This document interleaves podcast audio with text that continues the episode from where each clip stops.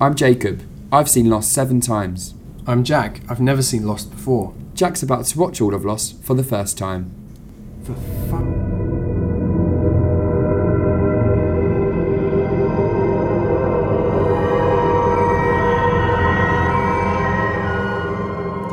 Hello, welcome to the Lost Boys podcast. With you every step of the way, you have me, Jacob Stolworthy.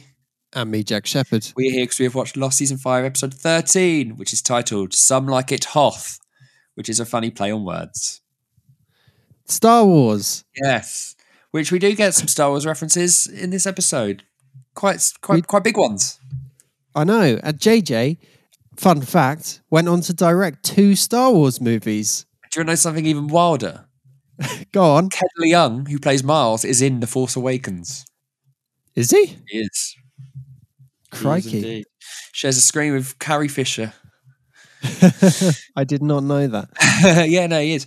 Um, yeah, so what did you think of this episode, Jack? I think people don't want to hear about Star Wars. They want to hear about your views on Some Like It Hoth.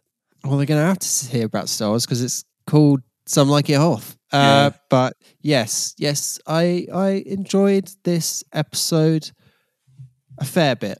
I think it wasn't it wasn't like a wasn't like an all timer, and it and I think maybe it's been a slight lull compared to some of the the latest ones, but it was still it was still fun. I liked seeing about um, our boy Miles discovering a few things about himself, his relations to certain other characters.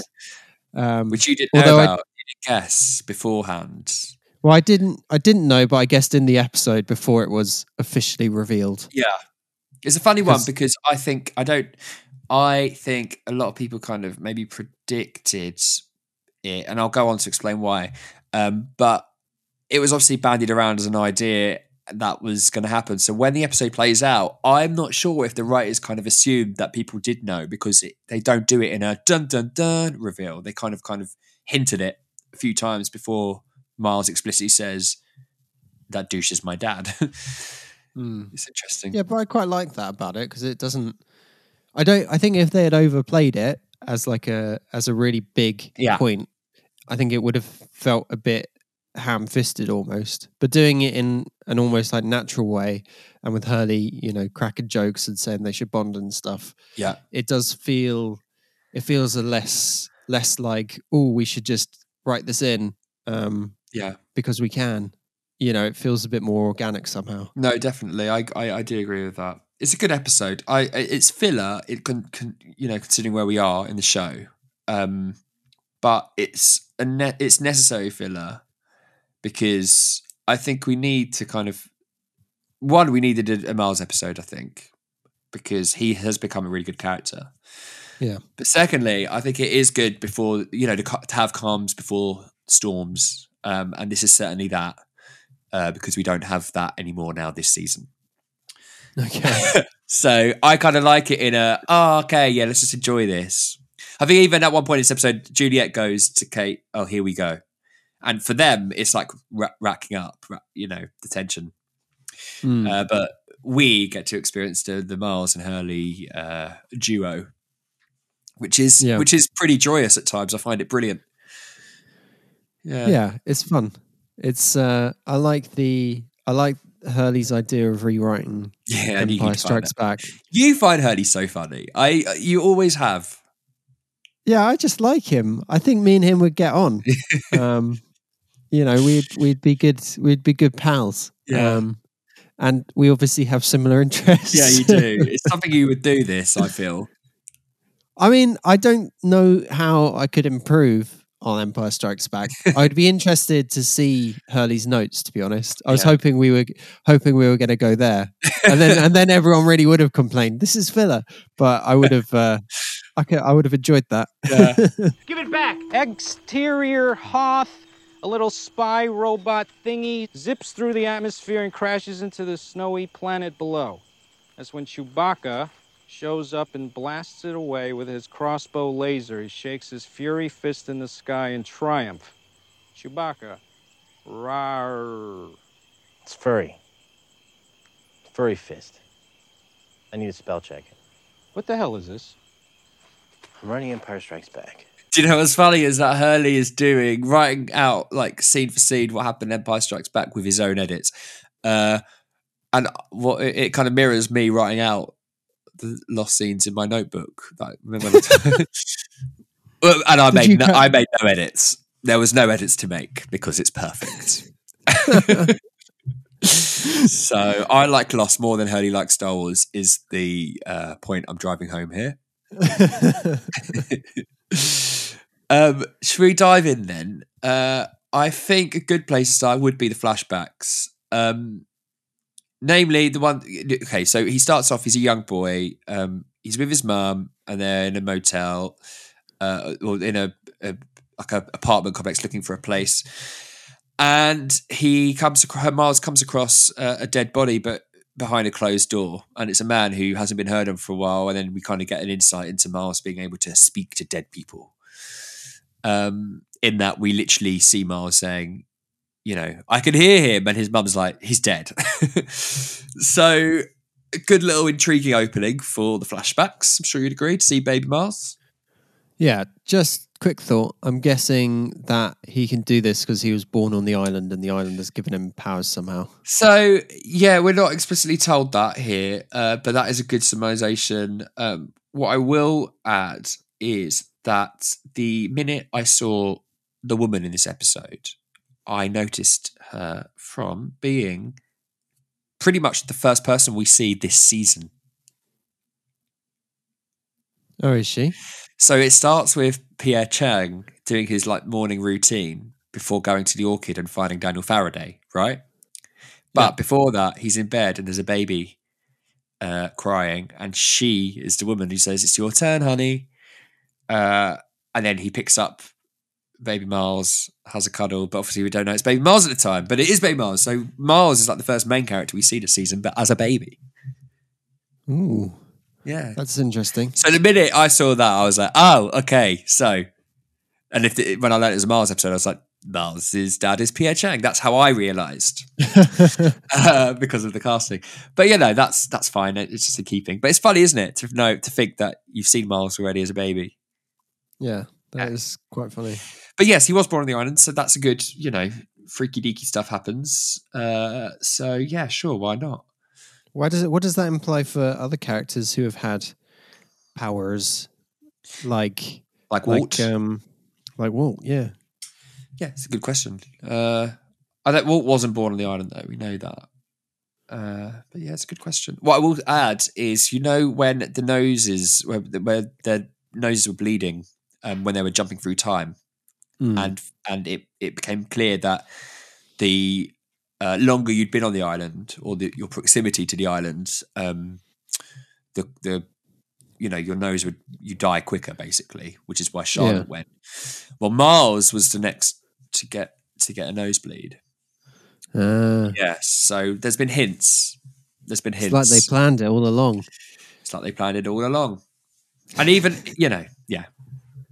So, I hate when you say that because obviously they planned it. and you're saying it like it's a negative thing. Uh, next flashback uh, Miles' mum is um, very sick uh, with cancer. Miles visits her. Very punky looking Miles, I might add. yeah, his hair spiky. Spiky hair with nose rings and whatnot. It is funny. It is a funny look. But he went for a punk phase, and I buy that. I buy Miles's punk phase. Yeah, I. Uh, I mean, he doesn't look as young as I think he's supposed to be, but that's fine. I, I mean. I'm still reeling from, and I don't mean this in a nasty way. uh, Like he looked because he doesn't look old, but he looks so much older than he does here, which is like only 11 years ago.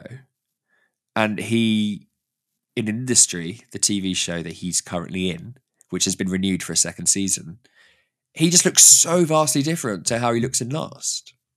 Yeah, It's Yeah, kind of does. yeah, it kind of shocks me. Um, but he's great, really good. that's called acting, Jacob. That's called acting. Well, no, not really, because he's not made to look older. he's not, and he's not really made to look younger. He just is, seems quite youthful in Lost. He's got a youthful. Miles is quite a youthful character, I think.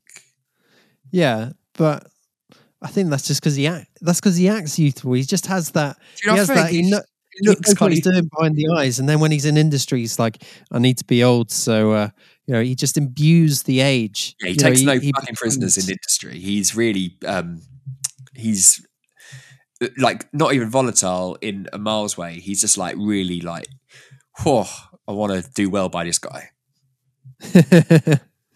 I think that's just you because you're just like, oh god, Miles. He's lost. He's lost. been, I want to do well he's by been you. on the island. He's been on the island. He rubbed shoulders with Terry O'Quinn. I want to do well by him. oh dear. So uh, Miles, is all punky, and he basically wants to know about uh, his dad's um, and his mum. You know, is very insistent that his dad left them. He was a bad father, very absent. So you know, already we've got another character who's got daddy issues. Um, and then when he says where where is he um you know because she says he's dead as well. Where is he? Where's his body? A place you can never go. And we get some like scary giacchino i don't know what it is but something he does it's quite eerie. And the minute that happened you went the island. Yeah, I mean, there was, there was going to be nowhere else, was there? yeah i guess maybe it'd be like i don't know trying to think of other places you can't go Well, the shops. Well, yeah, everywhere now. Um, if it was, if it was in, lost in COVID years, he would have been like, "Yeah, but where? We can't go anywhere." But, Mum, I can't even get on a train. What? Sainsbury's? What? Bad.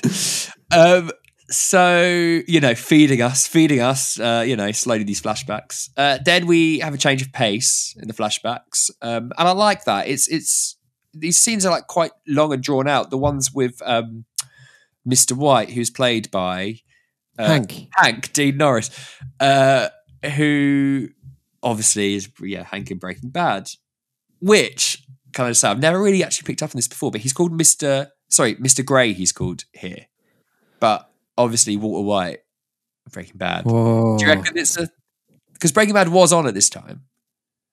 How long it was it? Breaking Bad started like what two thousand and eight. Yeah. When was this episode? 2009. Yeah, I guess. Could be. It's just, Yeah. it's just funny, isn't it? To think.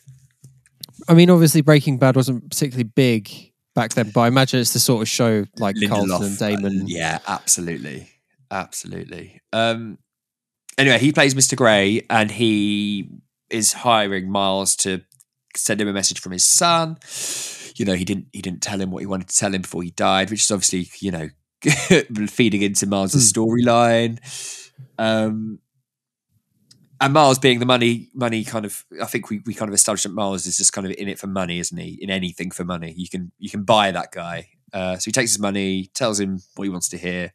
We kind of take it at face value. Um, and it isn't until later on, after he goes through what he goes through, that he goes back to this guy. It's just before he goes to the island, and he says, "Look, you should have told him what you wanted to tell him when he was alive, and here's your money. Goodbye." Um, probably, probably inspired by the fact that he's earning three point two million dollars. Mm. You know, the money probably would have gone back, done that, and then kept the money anyway if he hadn't been offered that money. Uh, but it's a nice, good bit of bit of character, um, bit of character work for Miles. I think. Yeah. He's not. He's not a bad guy. Do you like those scenes with Dean Norris, or not really? Uh, it's interesting, I guess. Is it mean it's no? I mean, I didn't really think much of them when we were watching. It was just, yeah, they they kind of came and went, and I was like, oh, it's Hank. You was reminded at the time that Hank walked past our desk when we were working one day. Yeah, I was. That was that was the big thing. I was. Do you remember that was such a weird time Yeah, because we, we were it was just when we were both at the indie. yeah the two of us opposite each other, and then Dean Norris just walks past, and it, everyone everyone was just like, "What's Hank doing here? What's he doing here?" And it was like, I don't know. No one knew. No, one did know, and I love that. About three months later, uh, a bunch of people in the office went to the pub, and Mike Ehrmantraut, Jonathan Banks from, Yes. from Breaking Bad and Better Call Saul was just at the pub around the corner, and we were like, "Wait, what? I don't understand. What's what's who's next?" I just remember my f- friend Ryan just going over and getting a selfie. he did, didn't he? Put it on Facebook. We like, so ridiculous. It's RJ Midi, like in Wasabi. If you, oh dear, that's funny. Anyway, see- Oh, seeing him Pop- here, Dean Norris is like playing like the sullen father, uh, sullen morning father. Is so like in Breaking Bad. He's so different to that. Yeah, I almost didn't buy it because of that. I know what you mean. um, but I think it's, I think, I think it works enough. I mean, obviously, it's all about Miles, really, and you know he's lying when he first does the, Yeah. you know, speaking to his son, and then it's good that he goes and gives back the money, but you know, Yeah, I mean, we've seen we've seen Miles. We've had one Miles flashback before in the season four, episode two episode where we're first introduced to all of the freighter guys, and um, they each get a flashback episode, a flashback scene. And in that scene, he goes to a house, um, and he speaks to um, the, the, the spirit of uh, a young boy who's been shot. I think he's kind of given money by his his grandmother, uh, and it becomes clear that he doesn't he doesn't he finds he finds money or whatever. He speaks to the. We can see him speaking to the the boy. We know it happens. He can do it, but he gives the money back. So we we know that he's kind of like toying with this whole um, moral quandary of what he's doing with this power that he has, which is it's an inter- it when you break down when you just really put aside the fact that he's literally speaking to ghosts, which is kind of mad. Um, it's quite an interesting thing. Uh, I, you know, if Saf walked into the room and was like, "Wait, what? He speaks to ghosts," she'd be like, "Well, whatever." But we, as, as viewers, were like, "Well, yeah, I guess." But What if Miles was dead the whole time? oh, let's not go down that road. let's not go down that road. Um, so the other interesting things that happen is uh, he's approached by Naomi, the return of Naomi. yes. Uh, Tell my sister I love her, Naomi, uh, played by Marsha Thomason. Um, and Miles is immediately like, "Yep, I will walk wherever you lead," because he obviously fancies her. Um, and she takes him to um, a, a, a, a corpse and says, "Yep, speaks to this guy." And Miles speaks to the body and reels off the fact that he was getting documents uh, of dug up graves, purchase orders for a plane, uh, and they're going to be going to Mr. Widmore, which is exactly the stuff that um, Mr. Friendly shows Michael. Mm. You know, so for me, this scene is actually really important, especially coupled with the next scene, the- the next flashback scene where he's piled into the car and harangued by a new group of people who are like, "There's a war coming, and you need to be on the right side," and all this and all that. Uh, it, it's it's establishing Widmore as as a uh, you know because there's a lot of uh, we're up in the air, aren't we? Who's bad? Ben Widmore? Who's telling the truth? Who's lying? But here, I think we're being explicitly told Mr. Widmore, you know, dug up those graves, put that plane in the bottom of the ocean, is a bad guy. Name's Felix. Is on his way to deliver something to a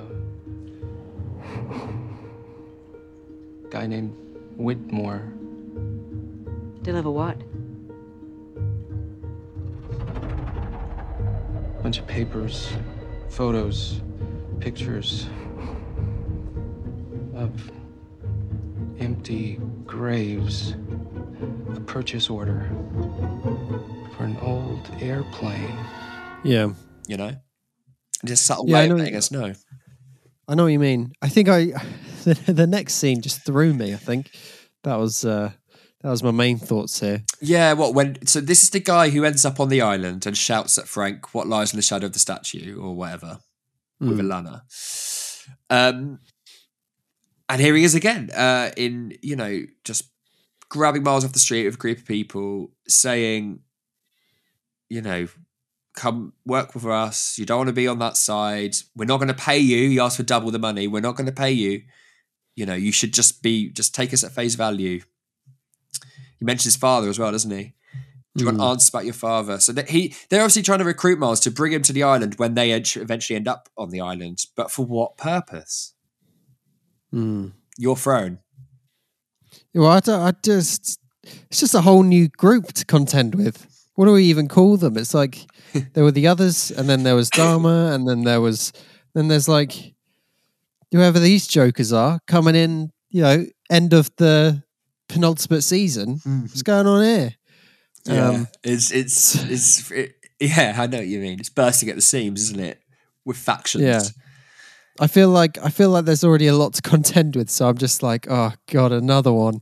Um, yeah. so, so it's quite it's quite uh I don't know, especially because we we literally know I feel like we know nothing about them at all. Okay, so what we can deduce from the facts that we have are they know about the island because they know that Miles's father he can find question answers to his questions on the island. They say so that suggests they know that his father was Pierre Chang or just was on the island. Um, they know, you know, they say what lies in the shadow statue, and he says until you answer that question, you're not ready to go to the island. So, you know, who are what we can deduce? Not a lot, but we can deduce that they have some kind of communion with the island. Yeah. They're a bit of a they're like a some cultists around the island, aren't they? Yeah, yeah. Well, I'm sure we'll Hmm. catch up with them because they've just taken Frank hostage. I feel like that's the uh if I had to predict how the show would tail out somehow, I guess I would probably think that they they're like the end game. They're going to tie up somehow. You know, the other the other kind of stuff might tie up a bit more, and then this will be somehow more the the end game play. Almost like, and I've just finished The Sopranos, Jacob, Oh wow! Yeah. Okay. um, which Great. obviously, Great finale. Great. yeah, I. I loved the ending. yeah. a lot. I thought it was incredible. I was like, I had goosebumps for for hours after. I thought it was amazing. Yeah. Um, but they they obviously they introduce uh, Paulie over in um, is it Brooklyn? He's in or you know Remember. I can't remember where he is, but they introduced the other fraction, and it feels like it's quite a late introduction in the show Yeah. It's like kind of subtly built up like the season before a bit and then it becomes like major play um at the end and it kind of feels like the same here where i'm just like it will be a slow build and then this will be the the end game somehow Yeah. for our characters with this weird new group who Yeah. and also because because they do feel even just the idea of like asking a question and being a bit uh you know mysterious in that way it feels like it it's automatically going to tie up more into the like the Egyptian shit that's been going on with the hieroglyphs and stuff and you know that that aspect of it That's fair point. I think. uh Yeah. int- Yeah. As Bram says, there's a war coming. Uh, you know that that does sound endgame e to me. Yeah Yeah. i mean yeah but then they said there was a war coming in the walking dead and then that went on for about another five seasons so Yeah, but there was a war. The war's been in gone, mate. yeah yeah i know and it's still going Yeah, yeah, that's true. That is true. Not for a lot much longer, but yes. Um, I uh, I interviewed Darren and Carol from that the other day. did you Yeah, on a Zoom, and it was so fun. They were they're so funny. They're just they're just best friends in real life. You can just tell. She kept calling him Daryl by accident. that's funny Yeah, it's brilliant. um, so the other point I want to make here before we go into the island stuff is that uh, he says to um, uh, Bram, he says, "I want double what they offered me," which is the same amount of money that. Uh, um, so it's one point six million dollars. That's right. Okay, so you remember when uh, Ben is locked up at the barracks, and Miles is like, "I want to speak to Benjamin Linus." To Kate, and Kate breaks him out against Locke's wishes, and they go to the cell, and then he like says, "I want this money," and then Ben's Hmm. like, "Why are you offering me this amount of mo- this amount of money?" Um, it's because it's double what he was offered by Widmore. uh, Yeah, so that's his like. I mean, I get the logic, but it is still a bit of a rogue thing to be doing. Like, just just ask for like a round figure. Yeah You know I mean? Um, So yeah, those. I don't know. I You want more? You want more, don't you? I would go. I would go a bit more. I think. I would go Just with like- what? what? We're extortionists, me and you. I, yeah. I just go four point eight. Yay! yeah, absolutely. Very funny. Oh, don't, mate, numbers. All I'm going to say. Funny, is- funny to about three people. That I reckon that was more funny. I think that's funny to more people. I reckon more people chuckle at that than you're expecting. um, and it's a good hint at number watch because boy, do we have some number watches today. Um, oh, we're not going there now, are we? Too early. No, we're not going there yet, but we're going there in about two minutes. Okay. Right. At the beginning of the episode, where where we're with Miles uh, on the island, uh, he's reading a magazine. Um, and look, watch it back. It honestly, I think it's Tom, Mister Friendly, every time on the cover, but it's not. uh, but every time I'm like, it's Mister Friendly, and and I'm uh, uh, let down all over again. Well, it, we are in the past, aren't we? So are it in the could past. be. It could be Mr. Friendly Senior. It's like a, it's like a Sports Illustrated magazine, and it's like a baseball player. I mean, we've seen him play what Amer- foot, American football and try and do touchdowns whatever and catch balls, and you didn't think he looked very gracious doing it. Yeah, but it still could be friendly. You know, he could be he could be trying to get involved with sport because he has daddy issues, but he's just not very good at it, and this is what's caused him to go to the island and escape from his father. You know, there's a whole backstory there. We just don't know. I mean, the camera does linger on it for a while, um, to the point where I think maybe it's more, it's something more than we're meant to think. But I do I'm pretty I'm pretty sure this is what Carlton intended. Was uh, was uh, was was me and you a few years later going that is Mr. Friendly's dad. Now let's talk about that for five minutes. It actually it's it's I found out that it's actually a March 14th, 1977 issue of the magazine. Um Okay. and on it it says how's the headline? After 23 years new boss in LA. But you know what that means? That's a number watch. so yeah, we're into number watches.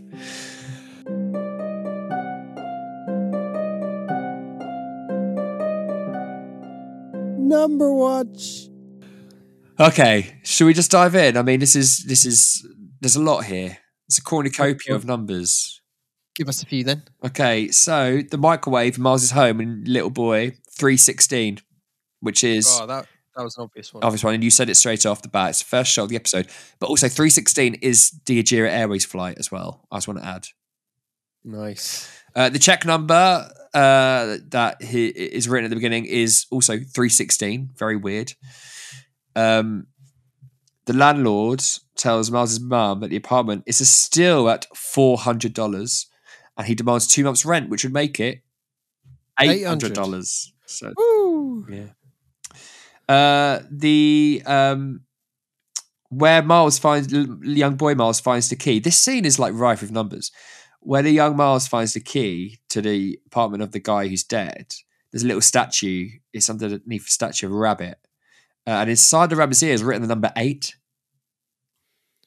Okay, that one's weird. And the apartment is number four. Whoa. The whole scene is just absolutely the, the number guys went mad with that episode with that scene. Well, I guess it is relate. If that's the first time Miles has heard dead people, perhaps like that's that's a big island. You know, I guess yeah. relation That's, that's true. makes sense for there to be numbers there. So when Miles puts the Dharma van key back, um, the it's um the number under the peg where he puts it back is eight. He puts it back in. I've just had an idea about the numbers. Oh god. This is going to throw number watch a bit. Also, it's going to sound ridiculous, but like because all the numbers, obviously, like you know, using like the numbers are kind of guiding the way. Almost, it feels like it's almost like code or something for you know creating this story. And then it then that's made me think of like the Matrix and like what if they're living in some weird number si- simulation thing. Oh, there you go. Can move on now. That's all I have to say about that. Um, Lafleur asks Miles to erase the video from camera four, uh, Camera four. which he obviously doesn't. Leads to disaster. Um, Horace sends Miles on a mission to grid three three four. That's Uh, a double four. That's a double four. Uh, so yeah, Naomi tells. Yeah, I got the numbers wrong before, but Naomi tells Miles her employer will pay him one point six million dollars, which on top of the three point two million dollars he demanded from Ben, which is obviously one point six doubled. That basically the num the amount of money that Miles has demanded adds up to four point eight million. 4.8, Yeah. Uh, I feel like we're we're getting a lot of fours and eights here. yeah, we are. Like where's where's where's poor 23? You know, 15, 16, where are they? Well, I can give you 15 straight off the bat. This episode aired on April 15th, which, you know, is the fourth month of the year. It's also 15, 15 days before my birthday. oh, that's true. Because it's the same day as. April, my mum, who is called April. And, And you think about and that's in the that's obviously the fourth month of the year. So I said that. Yeah, that's a lot of that's a lot of number It's a lot watches number that watch. date. It's a lot of number watch. And I actually watched it because I didn't watch get to watch it until the day after because it was on in America, April 16th. Whoa. Yeah, yeah. I told you last week it's the one where I, uh, you know, we were going out for Isaac's birthday, and I was like, "Can I just finish Lost?" Um, episode thirteen as well. So three plus one is four. Whoa. Yeah, and uh, you're gonna love this one. Miles has fifteen piercings in his ears and his face as a young man.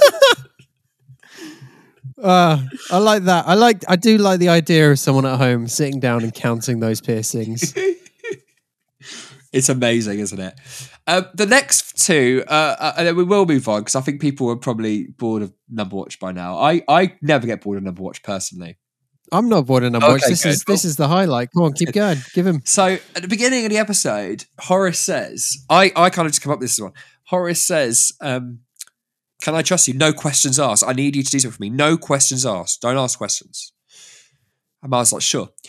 Then he just starts to ask loads of questions. Everything Horace says, he asks a question. And I counted four questions. Whoa, four questions. I counted four questions. Now that- that- I mean, is it a reach? Who's to say? Who's to say? I mean, piercings, four questions, shower head in Desmond's shower. I, I, I don't know. I don't know. Um, I would love. I think if we ever interview Damon, I think number one question, not where was Eko going to go or anything like that. Just in season two, episode one, there's a shower scene, and in that shower, he'd love that question as well. He would love it. He would. He'd, he's got that kind of like. He's got a grin always like etched onto his face, Damon, and I think he'd like proper be laughing about it. It'd be so good. Um, the last number watch actually pertains to the last moment of this episode, um, which I think. Well, it revolt. It, yeah, I'm going to come to it later. is it when Hurley Hurley hears the guy saying all the numbers? Oh, okay, I was going to come to that when we come to it. We have a full blown number watch. We have like like number watch complete. Uh, but let's come to that scene later because it's a big one. All right. Um, but there's also another number watch. But yeah, we do have uh, like numbers assemble. uh, I kind of feel like we need to like have special music for when it's like a complete number watch. I, I that just reminded me of like the Avengers, and I was like, "What number is uh, Iron Man? Is he four or eight or maybe a 15? He's I'm prob- not sure. He's probably four, and he. He's probably he he'd be four. He's probably four. Um, so Miles go accepts he's going to go on this mission for Horace, uh, which involves him bringing uh, a body bag uh, out to um, an area past the line of the truce. So the Dharma Initiative are, are doing something kind of off grid. Um, and this was like Lafleur's job, but obviously Sawyer is off having given Ben to the others with Kate. Uh, so Miles is going to do it, uh, but Hurley tags along for the ride. Um, he he. Oh, well, firstly, he what does he do? He goes to the grid. There's a body, and in this body, uh, in the sorry, in the body bag. in the body bag is a body of a guy called Alvarez, who's got what Miles believes to be a bullet hole in his head. But when he speaks to the guy, does his ghost thing, he finds out there's actually a filling that was yanked out of his mouth and pulled up through his brain and out of his head, which is kind of insane, right? yeah, I don't understand how that happened. So I was going to ask you, what do you think happened? Guess it's a, a magnet or something. Okay. Interesting. So Hurley puts his sandwiches. When Hurley says, "I'm going to come with you. I'm going to carpool because maybe we can stop global warming," which is quite a funny, funny line. Uh, he puts his sandwiches at the back, and then when they're driving out to the orchid, um, with wait, am I getting confused? They yeah, they drive out to the orchid with the body, don't they? Yeah, Because they the want to give the body at- to. to- Yeah. yeah. And Hurley smells something, and then Hurley gets quite annoying. I, I, I know he's funny, and I know you find him funny, but Hurley gets quite annoying because he just can't keep. He can keep a secret, but he's like when they get to the orchid and Pierre's there, and he's like quite angry that Hurley's there in the first place. Hurley just like completely like, like blows the load and is like, I know about there's a body and all that. And I don't know about you, but it really winds me up. What's he doing here? Um, he came to deliver lunch to the work crew. Lunch. The instructions are to come alone. Don't worry, I won't tell anyone about the body. He knows? I'm sorry, sir. He he was rooting around in the back and he saw it. Dude, I can keep a secret. Well, you'd better. Hurley. I I I agree with you. I do find it that was that was frustrating because I would be annoyed, and it's not really Hurley's place to. This does annoy it because it's not really his place to like out him or like try and make them bond or anything like that. And that that's obviously the the angle Hurley's going for. He wants like you know father and son time, and then he you know he thinks it's just just by coming out it's going to be he's it's almost like a different Hurley, like a no shits given Hurley. Yeah, somehow. yeah, And I think it's um I'm not really yeah, when he when he's just like, oh the body's in the back and it is just like you could really be fucking this up for yourself. I think he I imagine he thinks he can't can't die yeah. because he's like in the past because he hasn't quite wrapped his head around how it all works. So Yeah, he is aware though that they die. The Dharma people die uh, because Yeah. obviously he got taken to the mass grave with their bodies. Um, yeah, but I think he thinks he can't he die because he yeah, he's alive in the future, but that's not not how it works, Hurley. yeah, yeah, yeah. Because he kind die in the past. that's right. He compounded Miles's kind of when they had their time traveling chat. He was like coming back with all these questions and trying to trick Miles, while while Miles was actually saying the truth. He was speaking sense as much Well, I as don't- you can make. I just don't. I Hurley just doesn't comprehend it quite somehow. Yeah, Um, even though he's obviously into his sci-fi, yeah, but also at the time, like most sci-fi films, like Back to the Future and stuff, like that version of time travel is very different to the one we have here. Anyway, yeah, yeah, yeah. Absolutely. I like this time travel with Lost. Um, I'm trying to think what it's similar to. Like, if there's another, there was something I was watching the other day because so like I went through a time travel phase because we were writing about Tenet. oh yeah, and it was like it, it is actually similar to Tenet in a way, yeah, the way time travel works. Because what happens in Tenet is like everything that's happened has like happened, yeah. and that's just how it is, Yeah. and you can't really change it. And in this, it feels like everything that's ha- you know you can't. And unless you you know if one of them wrote a message on a note and put it somewhere, and then they picked it up in the future, but then they would have already picked Yeah, it up. they they wouldn't. Yeah, They, I mean, yeah, absolutely. If they knew they hadn't have picked up in the future, then that note will never get read by them. yeah. Yeah, So it's like it's like when Locke like prepares stuff for himself because he knows he's already done that, yeah. and he's just like, oh, I have to do what I'm gonna do. I have to go and tie up some loose ends. Yeah, exactly. Yeah, it's so bad. It's a, it's a proper rabbit hole when you think about it, isn't it? Yeah, I don't because there's not really a there's no there's no one for the other in Yeah. situation. Um, Yeah. Um, Hurley and the guy, he's, when he's he says he's um, Miles says you're writing your memoirs when he's writing The Empire Strikes Back, and then there's like mention of a bounty hunter, and I like it because you could probably think, oh, maybe he's like writing about Sayid because Sayid is essentially a bounty hunter for a little bit, isn't he? yeah, it's quite funny, just writing some like anecdotes about Sayid, his like mad killer friend. and he's writing about Boba Fett. He's right about Boba Fett. Yeah. Boba Fett. Um, and also we get more proof that the polar bears, you know, were on the island. 'cause there, you still get people you come across who are like, oh, they had polar bears on the island. Like, whatever happened to them? It's like, yeah, they, they were there. They were, they're, you know, subject to zoological experiments at the hand of the Dharma Initiative. And here Pierre Chang says, I'll have you cleaning up polar bear poo on Hydra Island if you breathe a word of this body to anybody. Um, but yeah, it's here where Hurley is like, ah, he's awful, that guy. And Miles is like, yeah, it's my dad. And then, like you say, uh, starts kind of like trying to like uh, organize like dinners and drinks between a lot of them. And to be quite honest, Pierre calms down and isn't like averse to the idea. Is he? No. he seems like I'm, I'm not against Pierre. I mean, obviously, it's a bit unchilled that he's got a dead body and there's some weird shit going on there. Yeah. Um, like, so is the idea that maybe the Dharma guys didn't kill the other, or are they doing nefarious things, or So the wait, the guy who's in the body is is Sag? Yeah. is a is is Dharma. oh, he's Dharma. He's Dharma. And there was obviously an accident that happened when they were. Look, I don't want to go into it too much, but you remember at the beginning of the season when Pierre they're in the orchid, and then he's like, "Stop drilling, because if you drill in there, you'll you'll release like an electromagnetic pulse." Blah blah blah blah blah.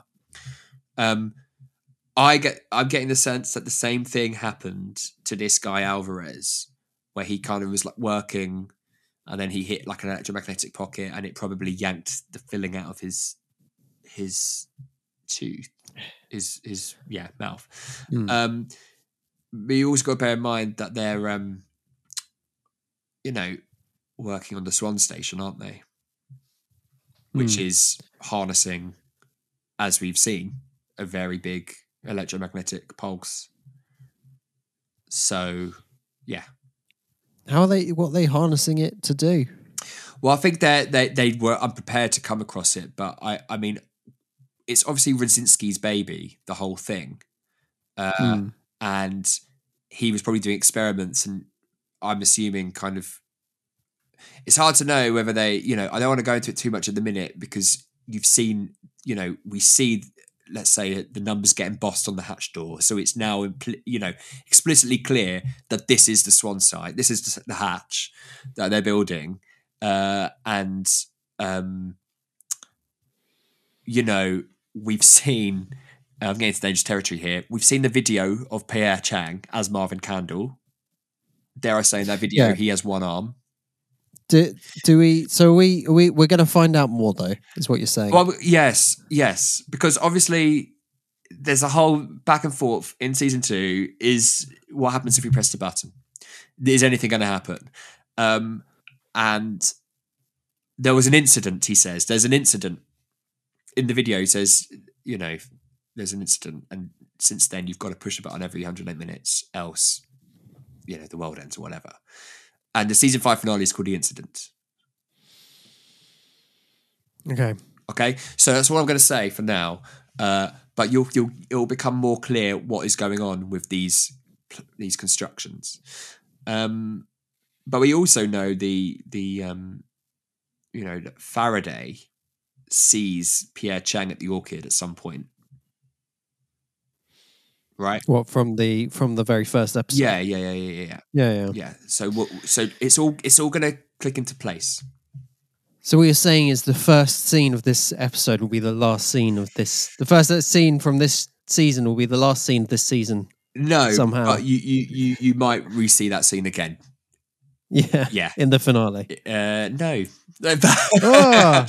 uh, so it will all click into place what, what is happening. But I like how you're, you're dancing around this in a way that I'm just like everyone listening is just going to be very entertained by you just talking nonsense. yeah, Just like- it is hard because obviously I'm saying I get the sense that, but I know exactly what happens and what's going on. So it's like I'm doing it to just for don't worry, don't worry. I, I feel like as long as I get some answers, Oh, you will. Oh, yeah, be- no. I think you'll be totally satisfied with all of this. Um, Okay, but good. but also I think it's really great seeing the like the Swan Station be be built, and obviously it's very good. You know, very mad coincidence that Hurley just happened to be there when they were embossing the actual numbers on the door on the side, which is hilarious. But um, he says that's our hatch, and Miles says our hatch, and then he, Hurley says in, in what is a very huge line of dialogue, he says the one that crashed our plane. Mm. So he is watching something being built, which is the reason that they uh, come to the island in the first place, which is fucking crazy. So just remind me about the time the plane crashed. That was because Desmond Didn't didn't, push press the button. button. Yeah. Mm. And then it all went to shit. And then The, it, it, the electromagnetic pulse got released and uh, crashed plane, and then he managed to stop it before what happened in the season two finale happened, Mm. which they Okay. yeah. So there we go. So there, i- the, point is, there is a very big electromagnetic pulse being, you know, they are building that station on top of that. Yeah. Yeah. So I don't think they're trying to harness it right now, but I think they're trying to keep it fro- at bay. But Yeah. something We got there in the end, didn't we? something happens where it will have to be harnessed, and that is where I'm not. I'm going to stop talking. okay.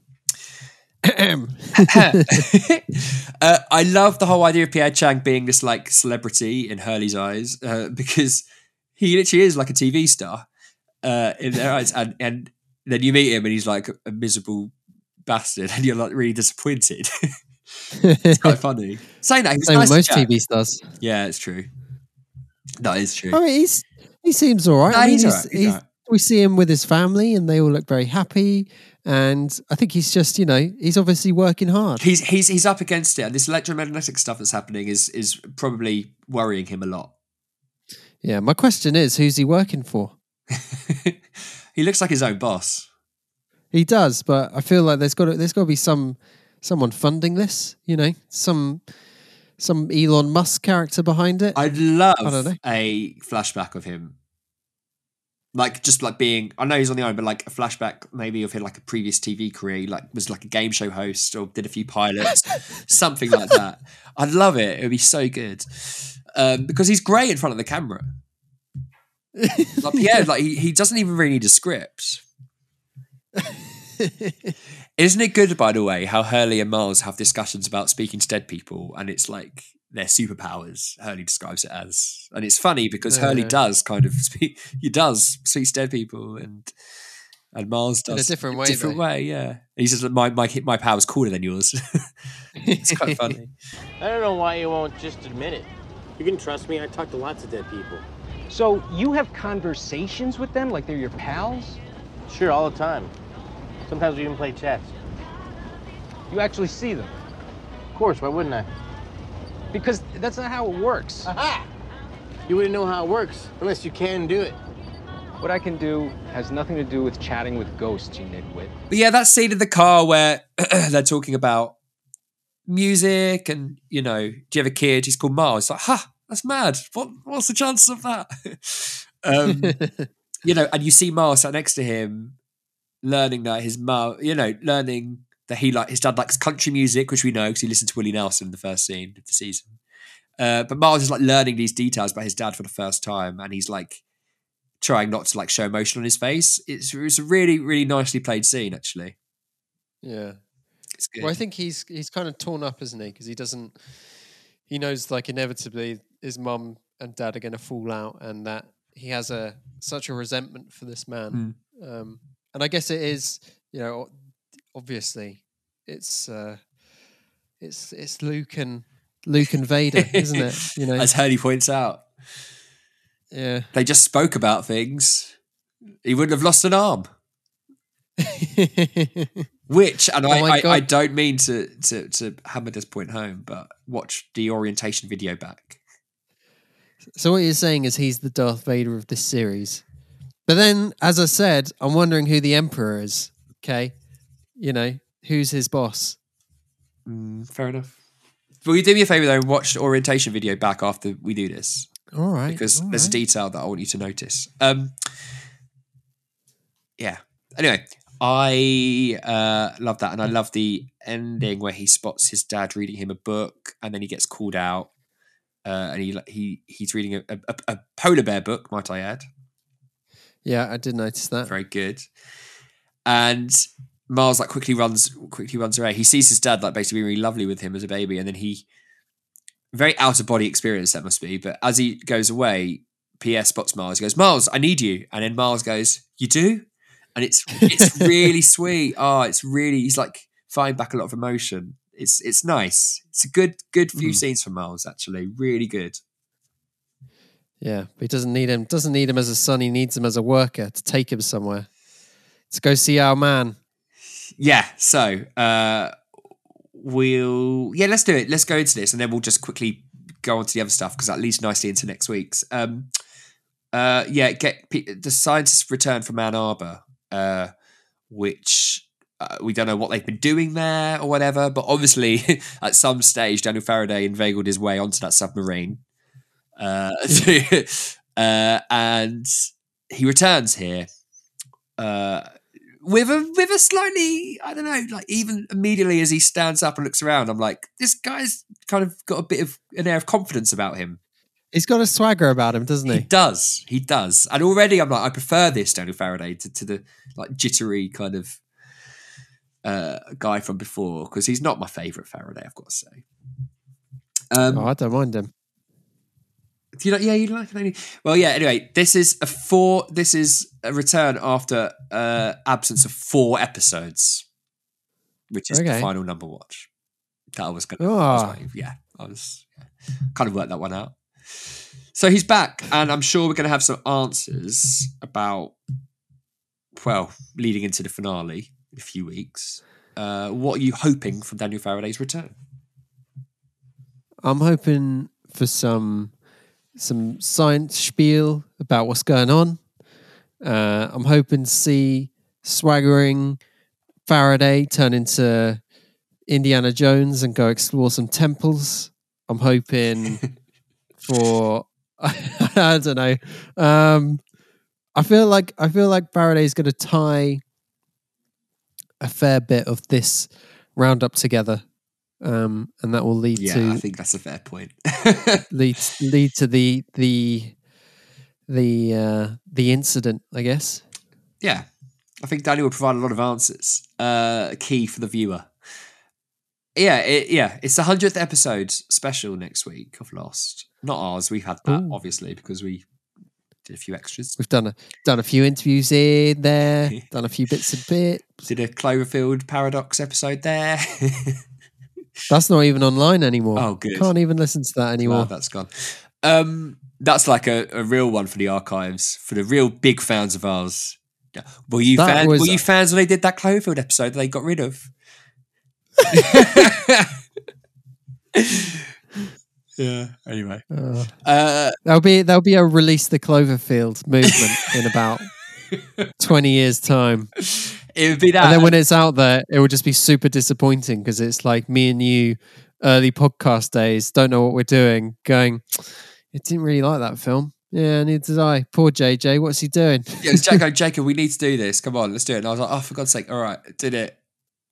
That was our most popular podcast at the time when we did it. That is insane. So I think if it even it might have got one or two people in, I doubt they're still here. It's fine. I oh, God, imagine. Um, yeah, no. If you you are if you are wondering about that, you didn't miss out on anything. Um, there's a few other scenes we need to talk about um, quickly. One of which go on is, uh, I mean, firstly, can we just talk about how annoying Kate is in this episode? She has re- never been more annoying. She can't keep her mouth shut. She can't keep her nose out, and she, you know, goes to thank Juliet for helping her, send Sawyer and all that with Ben. But then Roger bursts in, and obviously he's well, he's worried that he because Ben's missing and they don't know where he is. Um, and he like spends a lot of the episode like just like kind of wallowing, drinking beer, sitting on the swings. And Kate feels the need to go over to him and just let him know that it's going to work out, it's going to be fine. And he's like, "Wait, what the hell is your game? Like you you you help him and then you do and you're telling me all this? Like I've got a really weird feeling about you." And then when he tells Jack this in a re- low key brilliant scene, actually, because Jack's kind of like doing his janitor work in the school classroom, and then Roger comes in. And it's like janitor wars. He's like, "This is my spot." Kicks his bucket. Would watch that spin off, Janitor Wars. janitor wars with Jack and Roger. I mean, they did say a war's coming. Didn't expect it on a janitorial level.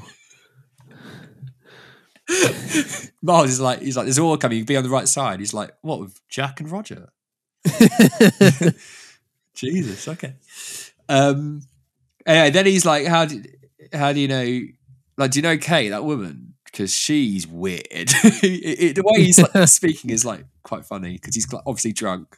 It's like, she's got some weird thing for my kid. Anyway, Jack, what does he do? It gets all aggressive. he gets like really like kind of like he goes quiet and he's like roger i think you've had a very long few days and all that he like properly like wheedles his way into roger's psyche like i think you've got some crazy ideas i know her and she wouldn't hurt anyone I think, Roger, that, uh, that you've had a hell of a day and that it's given you a very good excuse to go out and get drunk. Maybe that's put some, some crazy ideas into your head. I know that woman, Kate. She's my friend, and she would never do anything to hurt your son. Sure. I I'd see see you you you I don't like this scene. Why? I, I think I think Jack's being really bait here, and like if I was Roger, I'd be like, they're in on this together. There's something weird going on the two of them. That would be my immediate thought. i disagree i think i don't know do you think because jack's been so far removed from everything I I just I feel like it's very it's very suspect. I don't know. I uh I, d- I just think it's I think it's a bit over the top. If someone did that to me after I was just asking about their friend, I'd be like, "What the hell is going on here?" Yeah, I guess you're right. He is like he's gaslighting him a bit, actually. When you now you say it, and obviously he's trying to like misdirect him, but he's like going, "You've had a lot of drink to drink. You've had a trying time. Like you're you're thinking some weird thoughts, uh, which is textbook gaslighting."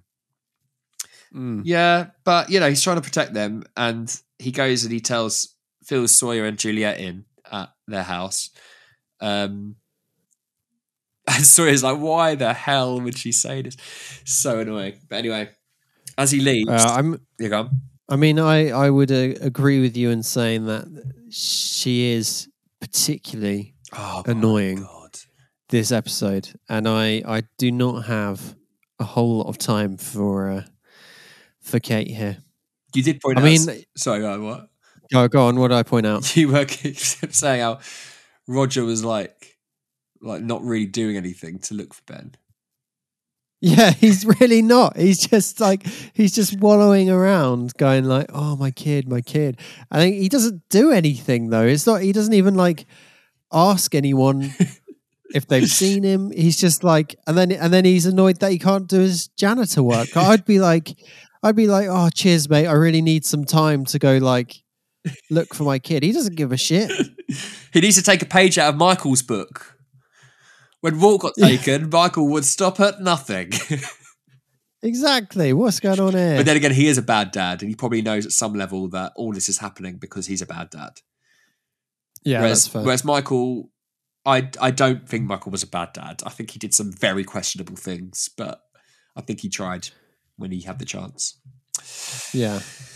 Oh, Michael, remember Michael? Jeez. Um. Yeah. So uh, after Jack leaves, and can I just say, Juliet makes him tea, and it's really sweet when he gives her the mug back. They're both they're just watch that scene back because it's really I love it. When he gives her specifically when he gives the mug back, Juliet makes a little noise, and it's the sweetest little noise. It's so funny. Does he? Does he? He doesn't really finish much of his tea, does he? I think it's just more a, a courtesy tea. I think I think it's probably awkward after their little their little showdown, Juliet and Jack's the other week. Yeah. and it was probably quiet. She made him tea to just do something, and he was probably sat there not really wanting it. He doesn't really strike me as a tea drinker, Jack. No. No, I don't think I would really want a cup of tea with him. I'd sit down and have a tea with Jack just to just have a chat and see what's what. What would you talk about? Uh, his time on the island. Like I'd, I'd I'd be I wouldn't be short of anything, mate, to talk to Jack. Oh yeah, but well, I don't think he would be very forthcoming about it. Let's put it that way. Yeah, I guess not. I guess not. I'd, I'd ask him if he if he was uh, if he felt humiliated that like Locke was right all along. I'm. That would go down well, How'd wouldn't you it? feel, mate? uh, I'd, I'm sure we'd find find something. But anyway, Yeah. I think that was a courtesy tea, and I think when she gave it back, she looked down and she noticed that it was a little bit full, but she was just like, "Yeah, it's fine. Obviously, we know this was a courtesy tea. It was nothing more, nothing less." anyway, trouble is is around the corner uh, in the form of um, Patrick Fischler, uh, who plays Phil, who walks in and he's like, "Yeah, you need to explain this because I've seen you with Kate, with that girl, taking Ben away. What the hell?" And Sawyer knocks him out,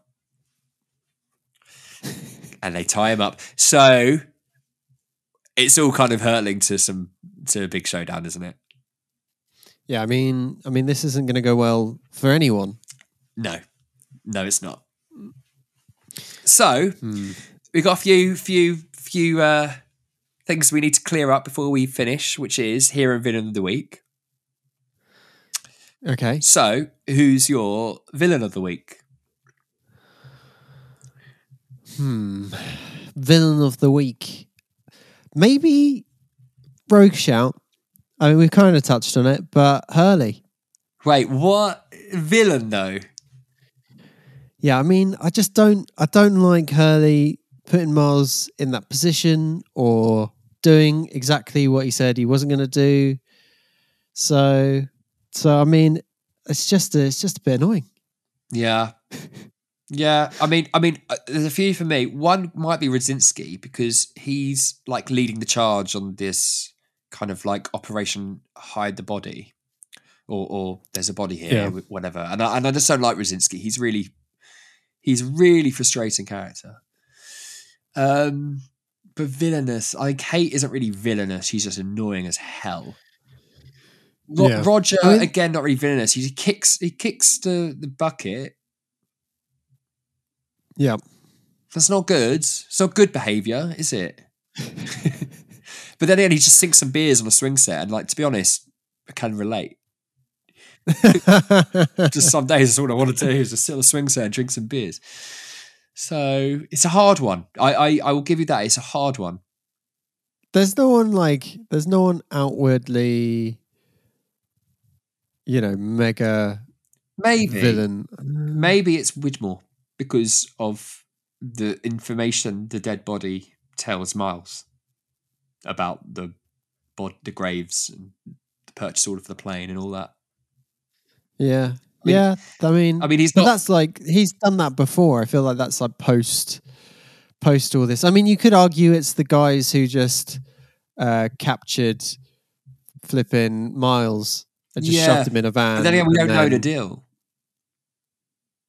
And they're not. They're don't not. know They the didn't, deal. they're not exactly really hurting him. I mean, he, he they make him drop his bloody sandwich or whatever he's bought. That's pretty bad. Yeah. That's actually not. That's probably the most villainous thing that's happened this week. The other the other person who could rank is the um, the landlord at the beginning who demands two months rent up front to a single mum.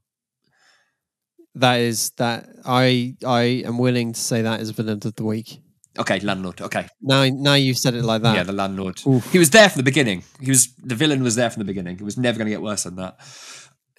what about hero of the week? Um.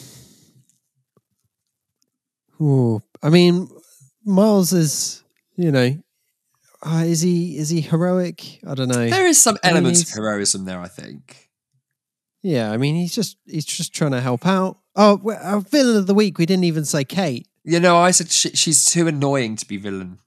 Yeah, it's true. It's like it's like if it was annoying creature of the week, it would be it would be Kate. Annoying, annoying, you know, annoying person of the week. I guess it would be Kate. But I, she is particularly. I mean, she she's kind of she's she's Gollum esque. You could say. But you know what? In her- she's mess. I mean, she's she's beautiful as ever, but there is uh, uh absolute um, truth to what Sawyer says when she's like her, or when Jack says her heart's in the right place, and it totally is. But it's so. You even said, "Wait, I much prefer Kate when she actually is like wanting to like do things and run around." But here, Yeah. she's just like such a busybody. There's no winning with Kate. What do you do with her? You have her do stuff. She's just annoying. I mean, I don't think You she not do is. You do, and, and a lot of other people do, but I don't think Kate is that annoying. Usually, I like her. Here she is, particularly grating. Anyway, hero, hero, hero, hero. I, I'm still just trying to think. Maybe Faraday for just rolling up at the end, swaggering on. Getting out the sub. Yeah, I guess. I guess. I guess it could be Faraday. I'm trying to think. Hero of the week. I would probably say is. Is it Hank for, for just wanting, Oh, bless. Him. wanting, uh, wanting, so, you know, some some closure in his life? I think it's Juliet for making tea, and when she she might not necessarily have wanted to make the tea, um, and she did it seemingly no questions asked. So my hero of the week is Juliet. I think that's fair. Cool. Are you going to say her as well then? I, yeah, Yeah, Juliet. sure. Okay, great. We're agreed. Landlord, villain, Juliet, hero. So next week's episode, the hundredth episode of Lost. Uh, what are you hoping for? What are you expecting? What's your uh, what's your predictions, if any? I'm hoping we see a bit of the Faraday Yes. now that he's emerged at the end, and and I hope that's where we're going.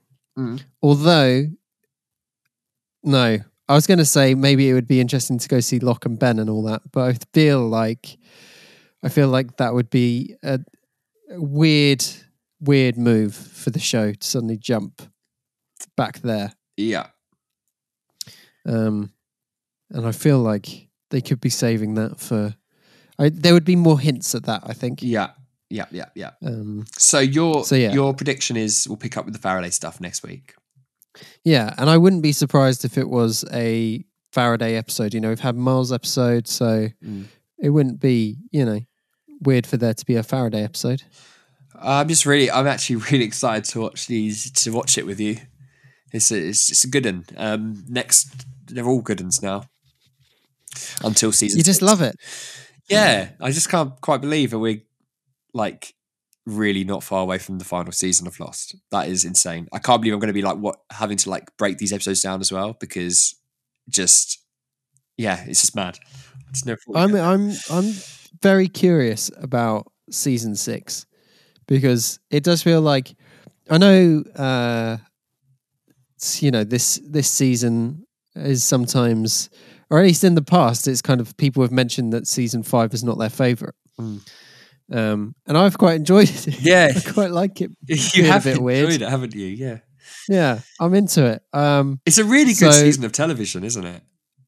Yeah, Yeah. I think so. And so I'm I'm curious as how they are not gonna mess it up, but also kind of how it's gonna be because it feels like it feels like it feels like there's definitely like there's it's quite assured in what it wants to do that there are like places it wants to go you know we've got it doesn't feel like they're you know the criticism of making up as they go along Mm-hmm. yeah, it doesn't doesn't actually feel like that. So I am I, I'm interested. I certainly don't think it feels like that in season six either. I think that is a absolutely like redundant criticism um, that absolutely people fall back on uh, who just haven't actually given the show any time and they just read that somewhere or they've heard their mate of a mate say it and just trying to pass it off as their own viewpoint. Hmm. Uh, yeah, Is is the I think about finale as, is the finale as good as the Sopranos fi- finale? Uh, yeah, I think they both work very well. Um, they're both on my list of favorite finales. I think, yeah, Okay. I think good. I can see, yeah, debate for another day, but I can honestly see. I think people who like watch the TV these TV shows week in week out. It's like say we'd watch The Sopranos week in week out over the course of six years or whatever, seven years. Um, and we watch the finale.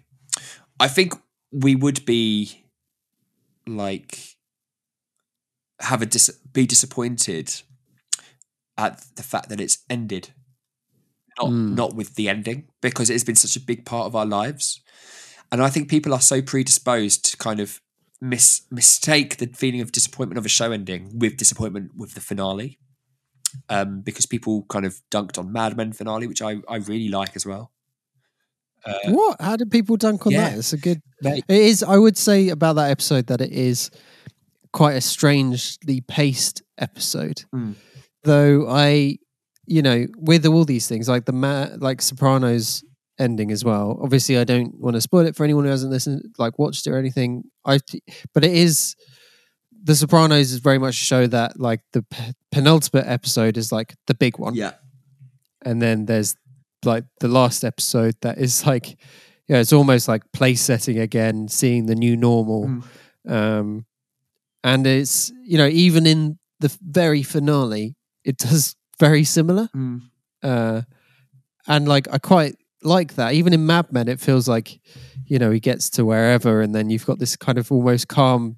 There's the scene before the last one with you know yeah, uh, anyway uh but it's it's not it's not like a big moment. It's like a i don't know. I i could i can understand i guess being sad that the show's over and there are moments in the sopranos season where certain characters get a send off and it feels very much like uh oh, they wanted to give this person a proper send off yeah, yeah, yeah, totally. um but yeah, Yeah, it's interesting I- that's I'm- maybe the only thing. If you're going to push me on season six of Lost, where I could find fault, is that I think the conclusion of certain character storylines isn't is rushed. okay That's what I'll say. hmm Um, Interesting. But in terms of a finale and a, uh, an emotional journey and what I need from a conclusion to the show that's come before it, I think the finale is really great. And I think a lot of people are coming back to it and realizing that it was actually great all along and that they were kind of like just, you know, they were to, from the, before they even watched it, they were to be disappointed.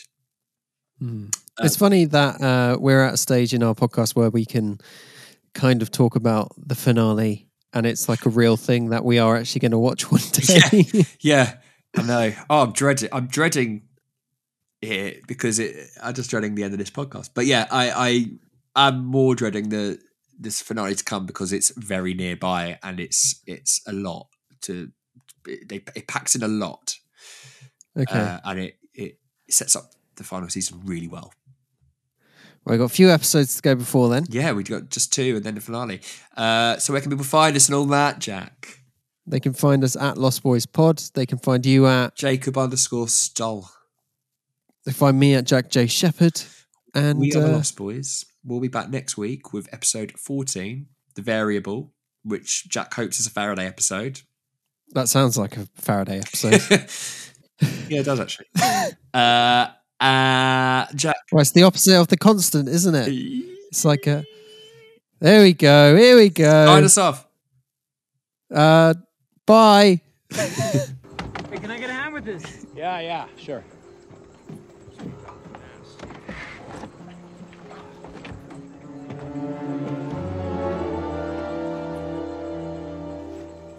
Dan. Hey, Miles. Long time no see.